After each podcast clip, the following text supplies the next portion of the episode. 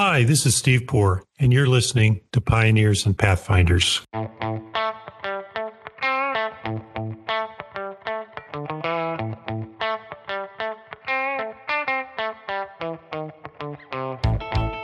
We've had numerous guests on the pod focused on legal tech, for those of you that listen regularly know. We've not, however, had a conversation on practical governance strategies for AI and other frontier technologies. That omission is fixed by today's conversation with Karen Silverman. The CEO and founder of the Cantellus Group, Karen advises Fortune 50 companies, startups, consortia, and governments on how to govern cutting edge technologies in a rapidly changing policy environment. Her expertise is informed by more than 20 years of practice in management leadership at Latham and Watkins, where she advised global businesses in complex antitrust matters, M&A, governance, ESG, and crisis management. She's a leading voice in the governance of AI and other frontier technologies. And that means she's a regular speaker at conferences, forums, and her thoughts on the governance, oversight, and real world applications of AR, AI, VR, and other nascent technologies have been featured in numerous journals and publications. Most recently, Karen launched a series Illuminate Plus, a streaming platform for cutting edge legal content featuring the most respected thought leaders of the profession. Karen's series, called Where Lawyers Meet Tech and Tech Meets the Law, is about how new technologies impact the substance and practice of law and what all lawyers need to know in order to be effective counselors. We talked about her role in Illuminate Plus, but more importantly, we talked about how Karen developed this level of expertise in business and legal issues around frontier technologies. As you might expect, we also talked about what Cantellus Group does and the type of companies they work with, together with her views on the knock on effects of machine learning on the culture of the practice. And of course, we talked about changes necessary in the regulatory framework to keep up with the speed of change in technology. It was a wide ranging and fascinating conversation, and I hope you enjoy it. I'm speaking today with Karen Silverman, who is the CEO of Cantellus Group. Karen, thank you so much for making time to chat with us today. It is a pleasure to be here. I'm looking forward to the conversation. You do so many interesting things and stuff that is incredibly important to where the practice is going and the profession is going. So I'm looking forward to the conversation. Well, likewise, and thanks for surfacing these issues. So let's talk a little. Let's start with talking a little bit about where Cantellus's sweet spot is, and then we can talk a little bit about your journey that got you there before getting into substance. Tell us about Cantellus, what it does, and what its expertise is. Sure. So it's in our, our, name a little bit. We can back up to talk about that if you'd like. But we are a small boutique advisory group, largely on the business side, but we also have the capability and do a little bit of a legal practice in support of the business work. Really focused on technology governance and helping clients of all shapes and sizes figure out not just what they think about how to govern these technologies and their opportunities and their risks, but what to do about it, right? And how to really start to implement these processes and practices to turn out better outcomes, frankly, right? And to get the most out of their technology on the one hand and to, to minimize some of the risks that we either know or are starting to understand come with these technologies. So we're on the ground in our clients, you know, helping them prioritize, helping them design, helping them articulate and train on what technology governance, particularly right now, a lot around artificial intelligence is going to mean for them. And it ends up being a very contextual analysis. So super interesting and very, very much specific to each of our clients and their use cases, which I love. Let's get a definition off the bat. You talked about artificial intelligence. What type of technology are you talking about when you use the term artificial intelligence? Because many of our, our listeners means different things to different people. And there is absolutely a sense in which artificial intelligence is in the eye of the beholder, right? I mean, there, there are some sort of minimum characteristics, but there is a very, a lot of loose definition that is um, both intended and unintended. So to turn back for a minute, when, when, when I talk about the Cantellus group, we talk, or, or is fine we're focused on what we call frontier technologies and AI is one of them. And AI is one that is now powering other technologies like facial recognition and like sentiment analysis and, and other things. But when you boil it right down, what AI is, it is the use of data, which are by definition historical information points with a model to create a prediction about the future. And these become ever more sophisticated and capable prediction machines that are capable of making predictions that allow them to function in some sense autonomously, to learn from their environment and to make decisions and to support humans in making decisions in a much more what we would call intelligent way. They're not actually intelligent in a sentient sense, and they're not going to be, if ever, for a very long time. They are just extremely sophisticated mathematical models using large quantities of data to anticipate, react, suggest, sort, select any objective on which they are set. And the reason that's important is because how humans set the objectives for these models is sort of a critical piece of the equation that we often don't include in the definition of AI, but ought to be included in the definition of AI. So what objective is being set? What data is it using? What math is it using for various techniques? What predictions and outputs is it producing? And how are we using those outputs either by themselves or in combination with other human decision making or other machine outputs, right? And so it's a whole ecosystem. And when we talk about AI, what we're really talking about is that ecosystem that includes these very sophisticated models. Fair enough. And it sounds like you've got sort of, not to oversimplify it, but three areas where humans get involved, how they set the objectives, the humans that are creating the algorithms or defining the math or creating the program, and then the humans that are using the outcome, which may or may not be the same group as design the objectives, or may or may not usually are not the same group. I take it that design the algorithms or exactly. And then the fourth group would be the people who are impacted by whatever that process produces, right? So you've got that full loop. Fair enough. Fair enough. How did you come to this level of expertise? I, I know you retired a couple years ago from Latham Watkins, which is fabulous firm. You were in the Department of Justice at the beginning of your career. How does one develop an expertise in governance and business issues around frontier? Te- I like the term frontier technologies. That's fabulous. Around frontier technologies in what appears from the outside to have been a, at least the markings of a traditional law practice. Yeah. And in, in many respects, it is, it is a classic law practice. I was very fortunate at Latham and at DOJ before that and, and a couple other places to help to build and develop a really contemporary merger control practice. And I think I can credit a lot of that work with getting me ready to do this in a couple of different ways. One, so many of the transactions, I, I, given my vintage and my geographic location, many, many, many of the deals that I worked on involved what were at that point in time frontier technologies, whether they were communications technologies or enterprise software or clocking and timing devices or chipsets.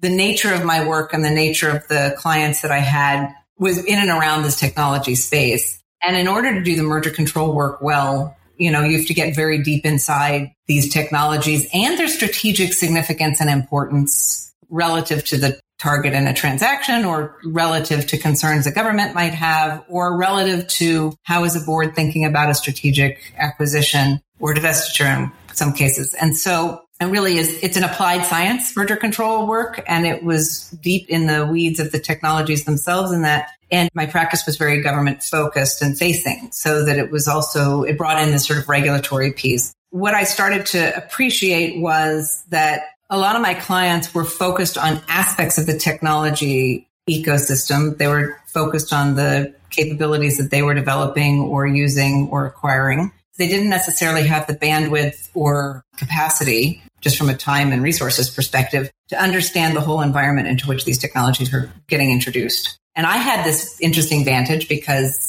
you know, antitrust is what somebody said, you have to have a very quick and shallow mind, I think was the way it was Judge Silverman who said that. I got a look at, and I had to, and was blessed with the opportunity to understand a lot of different technologies as they had to relate to one another over the course of a long career. And so it's really set me up to appreciate that these technologies were not existing in isolation to one another, but really in relation to one another. And that got me curious. And um, just by staying, and, and deals were always you know, you're very much focused on the next thing that's happening, right? It's a very future focused practice. And so I think that whole combination to make a long answer to a short question, you know, just sort of set me up to really start to dive in and focus on the set of issues that were emerging now that these technologies were so much more capable on the one hand and so much more opaque in some respects on the other. And the other thing I would say about artificial intelligence in particular and a lot of these technologies on the frontier is that they can scale very quickly, right? So that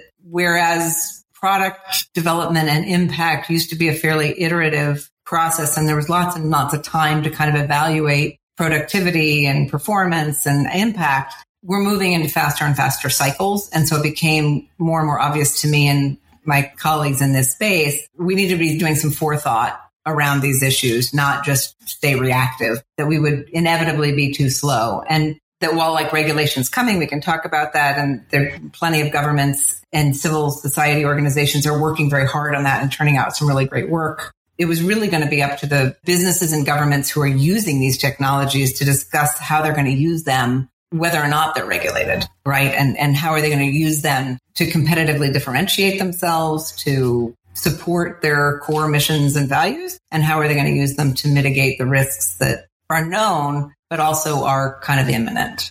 What led you to start your own business to do this? You were a partner at one of the best law firms in the world and yet you make the leap to start your own business. Yeah. And I, um, you know, my mother asked the same question. um, but I'll tell you what it was is what I quickly realized is that one of the reasons this was so hard for people who had day jobs, you know, in this area was that it actually takes expertise from a whole wide range of disciplines to understand and really move the ball forward in ways that are practical. I mean, you can get your philosophical you know, grad students to, to think about what principles ought to be, but you really need people, you know, how operations run within a particular organization or a particular field to be able to translate that into something a business could use, for instance, right? It's, it's moving from the theoretical to the implemented or practical really requires a whole range of disciplines that goes way beyond what lawyers can do, which is why we folk, I, I formed this group to be able to bring in ethicists and medical doctors and IP lawyers and process, you know, robotic process automation experts and financial risk management, you know, experts so that we can really integrate expertise in a new way to meet the moment. And the moment is, is sort of demanding. You, you mentioned that there are different people involved at different stages. And one of the big issues is that even if they ostensibly are on the same page, how different people in different disciplines understand very even basic terms like fairness or transparency or bias is very different. And you need, you need a way to stop, explore how the, where those differences are coming up and how those differences can be resolved and reconciled before, you know, in the design phase of a lot of this. And that required more than legal thinking. And it required the ability to, to really integrate in a new way across these disciplines. And so that's why fundamentally was that it was to build what I thought would be a, an apt solution set from a services perspective that I needed more agility and flexibility than I think I could do, you know, a, as a lawyer in a more traditional environment in that sense. Oh, fair enough. What type of clients do you take on and what types of problems are you there to solve? Yeah, that's a good question. So interestingly, our client base now is quite diverse, right? It's everything from Fortune 50 technology platform companies where we service more in the role of a capacity extender. You know, they've got quite evolved responsible AI practices and so they're often so busy putting out fires and sort of the day to day that we end up doing we help them with some of the thought leadership work that requires a little bit more distance and separation. We're working with financial institutions who are sort of making that shift from traditional, very manually driven risk management and compliance techniques to more automated and AI driven ones. We're the subject matter experts for the Business Roundtable, which is a more theoretical project. We're sort of helping them and their membership advance their responsible AI initiative. We're working with what I call more of it's not really a startup. It's more of an adolescent company. We've got a couple of those and, and they tend to be in the areas where they're dealing with sensitive or what I call sort of the intimate applications, right? It's, it's your healthcare, financial world, your dating life. So we work with those kinds of companies to understand how the technologies that they're developing and what kind of governance around those technologies is going to speak to their customer base. Because if they lose the trust of their customer base, you know, they lose their asset or their asset erodes. We're also working with two venture firms on some diligence, deal diligence, you know, around these issues. And we're working with some sort of legacy, not legacy, sort of traditional consumer products companies who are using these technologies in the operational part of their business, you know, who are, who are working, who are trying to figure out what procurement looks like for them, what process automation looks like them, and then very significantly what marketing looks like for them, because the ability to influence populations is changing and there's a lot of hype out there and there are a lot of capabilities that sound desirable at sort of a surface level, but really need to be unpacked to understand how they're going to fit into a whole business plan and culture. So we do a lot of culture change. I can imagine. The people side must be an interesting dynamic that culture change, change management must be an interesting part of your your remit. Love it. It's, and one of the reasons to answer this gets also back to your question about why why start something new to do this. We actually sort of bring the communications piece in from the very beginning because I think culture change is such an important part of it. And whether you're talking to your employees or to your investors or to your board or to your regulator, the ability, you can have the best processes in the world, but if you can't explain why they're the best processes or how they relate to that audience, I mean, they, they matter, but they, they only half matter, right? So that culture piece and that communications piece and creating safe and productive spaces for people to explore these questions, many of which don't have obvious answers, you know, and uh, has been really important and been really rewarding. The other thing that's really rewarding is that there tends to be, as you look at the literature, a lot of false choices and false oppositional sets that get set out there. Like you can have transparency or security. You can have privacy or transparency. And I just don't think that way. And that's not been our experience with our clients is that if you can get to that next level and start to think about you know, what the real objectives are and how you can navigate through that. It, it actually is a wonderful moment when people start thinking beyond those kinds of labels and, sort of broad terms into what's really going to work in their business. Yeah. A lot of our listeners are in the business of practice of law, whether they be knowledge management people in uh, law firms or managing partners or folks in general counsel's offices or designing or developing legal tech. What are the governance issues that folks in those areas ought to be thinking about as they're bringing some of these emerging technologies into their own business? Apart from calling and hiring you, what should they be thinking about?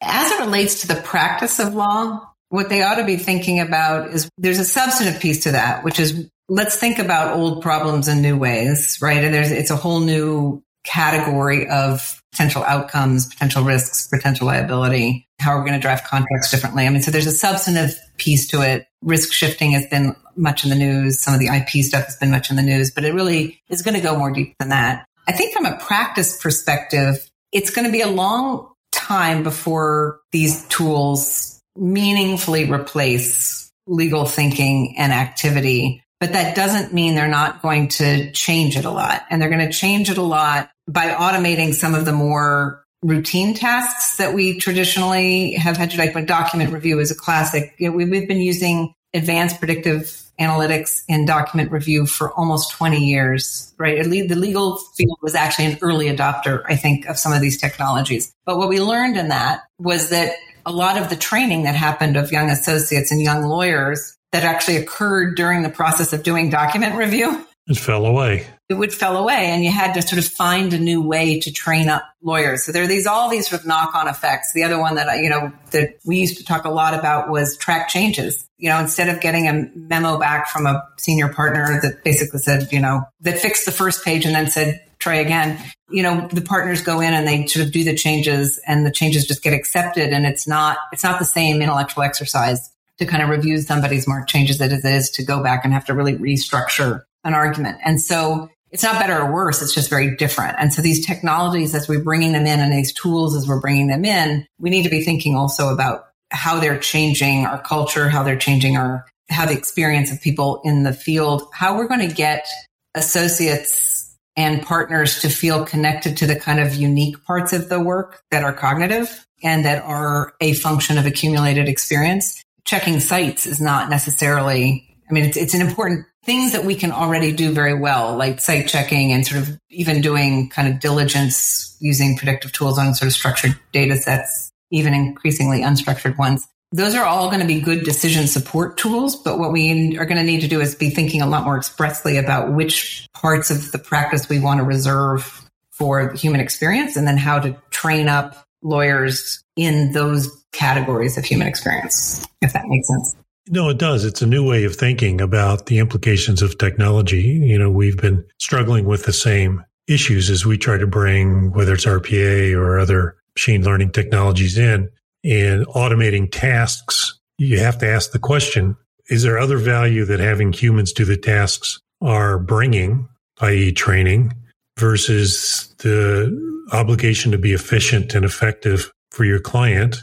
And the additional complication is the technologies often are as accurate or more accurate than the humans are. It's a, it's a, it's a complicated weighting of variables. Yeah. And, and understanding that there's something, I mean, we should go back to say that AI is not actually thinking or contextual. It's, it's, it's reflecting whatever objectives, parameters, limitations, purposeful or inadvertent that have been sort of inserted into the, the design. And so they're a little bit inflexible, right? And so I think one of the skill sets that lawyers in particular are going to have to get good at is identifying where the model is doing what the model was trained and designed to do, but it's not producing an output where we can get good at identifying the limits of the output that we're seeing and how to use it responsibly as a result, right? So if I don't know if you've tried to use any of the automatic calendaring systems. Yep. Yep. They're great, but all, all they really know is, I mean, they, they're more sophisticated than this, but basically what they're doing is they're looking if you have a free block of time and they're not looking to see that the hour before you were actually just talking to a client that you know is always going to be challenging and that you might need an hour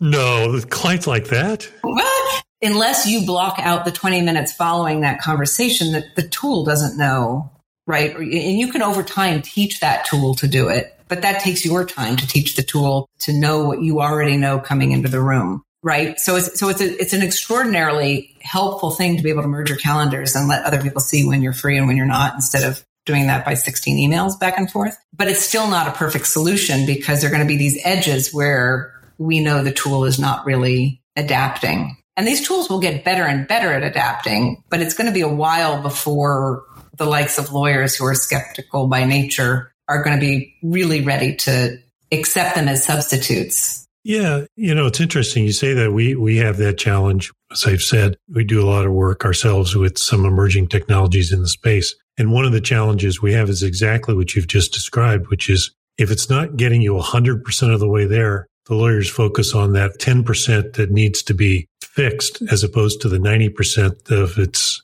of the value that it's bringing. And it's a challenging change dynamic. It really is. And, and it's not necessarily a standard that we would apply to people around us or organizations or institutions that wouldn't be reasonable to do it. And I think we need to, as a result, just develop a more sophisticated relationship with these tools and ability to kind of sort through where is the value? Where do I need to bring my team in? And then the other thing that is going to change is community standards and this whole category of what's reasonable is changing and it's changing under our feet and what I think is going to be one of the more challenging issues for lawyers to navigate. There's many, but one of them is that particularly for litigators, any circumstance that you're evaluating 18 months later because a dispute has arisen runs a very good chance that the conditions under which the decisions were made or the acts were taken or not taken, literally the social conditions for that will have been changed by the time you're looking at it 18 months later. And whether it was reasonable for a doctor to override the recommendation of the algorithm that detected the presence of a cancerous cell or not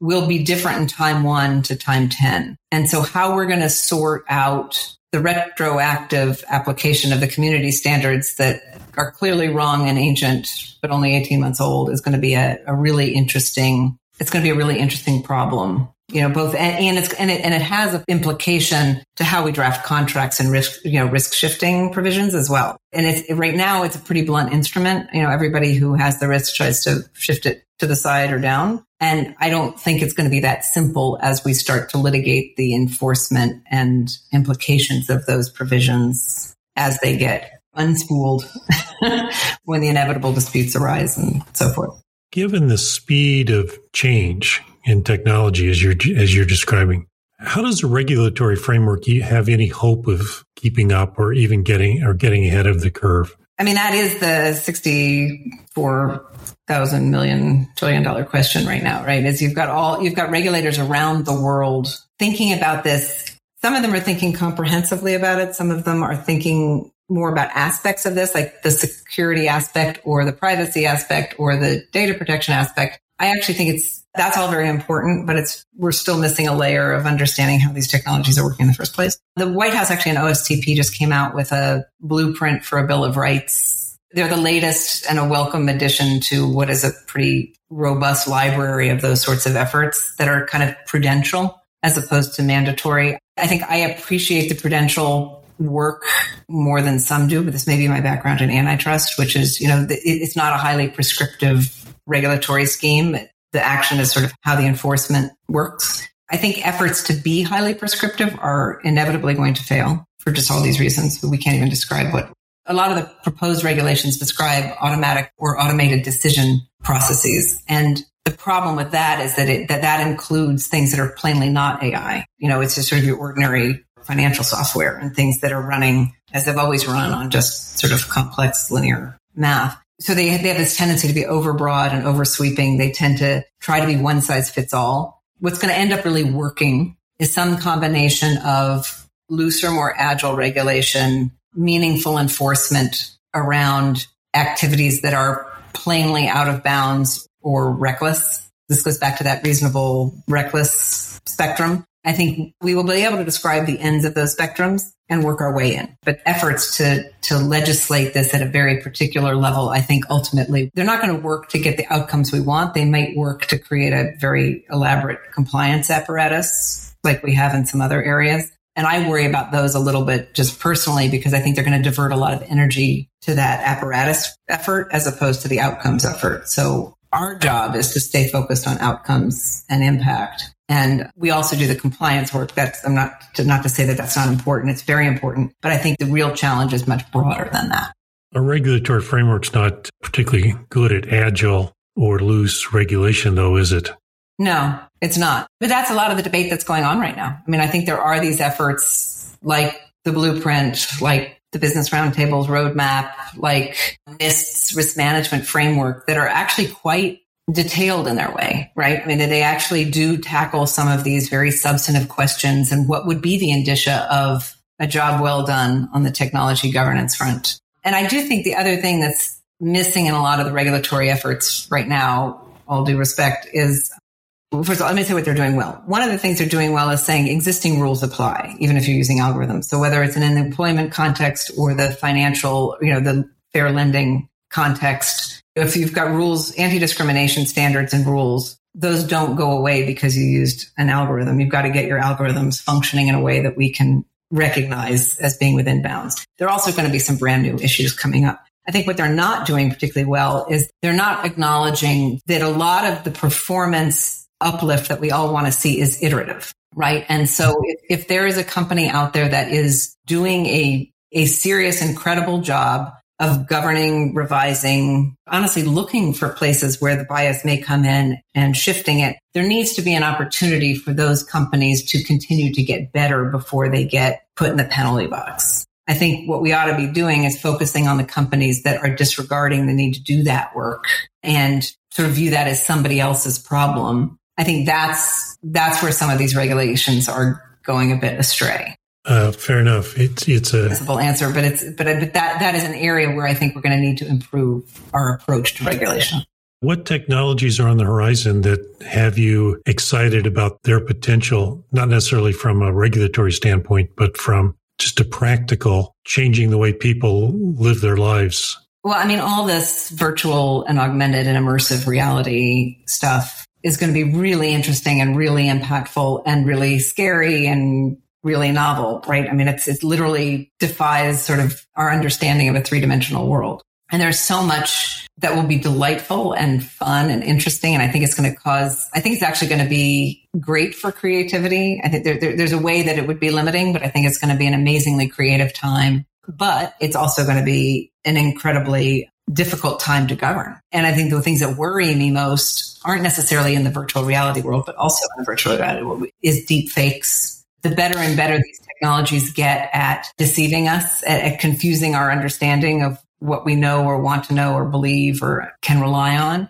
We haven't really replaced that with a standard way of thinking about facts and truth and disclosure as a lawyer around when we're dealing with something that is synthetic versus when we're dealing with something that is analog or in the real world, I would say. I saw a, a, video of a panel you did where you were talking about metaverse. Can you govern the ungovernable? And I recommend it to our audience. We'll put a link to it in the show notes. But one of the observations you made that frankly made the top of my head pop off because I'd never thought about it was you're talking about deep fakes and you're talking about in the metaverse, it's not necessarily about stealing the data. You could create an avatar that duplicates what you look like and could go around acting like yourself. And the only person who knows it's different is you because you know you wouldn't say those things, I think is the example you gave.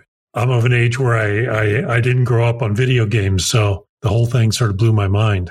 Well, it, it is. And you can see the, um, you know, the opportunities for mischief are profound. But we also, from a lawyer, just bringing it back to lawyers, how we deal with that kind of misappropriation is not something we have obvious answers for. I mean, I think we probably all have an impulse or an instinct about it, but it's not actually in the law. It's going to be much more complicated than that. And if, if someone relies on that avatar of you doing something, even that you started to intend, but has sort of taken on a life of its own or learned something that in a different way than you would have learned it. So now is doing things that depart from how you would have done them. What kinds of, you know, accountability is there is that accountability appropriately on you for not training your avatar right or on the model for making associations and correlations that were imperfect or in retrospect you wish you didn't or weren't? You know so i mean it's that's going to be end up being a very complicated question. And the other thing i would say is like people ai today and we can get into quantum i'm also very excited about but ai today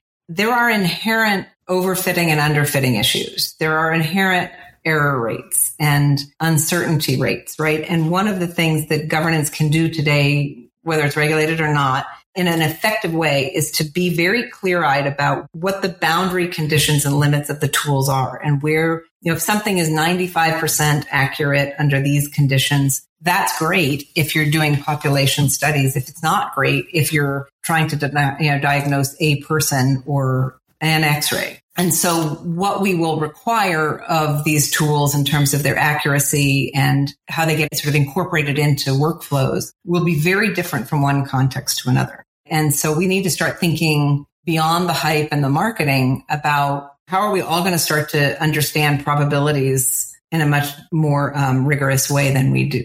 And, you know, and, and not fall prey to the, the you know, sort of the heuristic biases that we all have about understanding statistics and also probabilities. Interestingly, it's an area where if you talk to an economist, a data scientist and a social scientist or, or, you know, somebody in the social sciences, they teach probabilities and statistics very differently.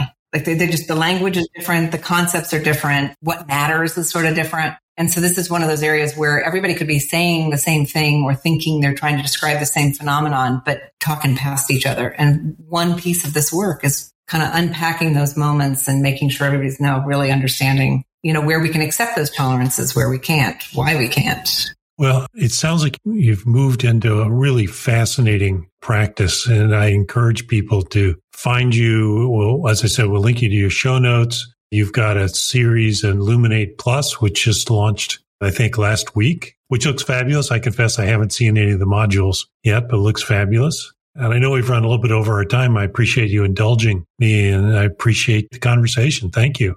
Well, thank you. I think the, the most important thing here is just to be engaging with the content. So I really appreciate you having me on and keeping this conversation going. Absolutely. Thank you for your time. Take care.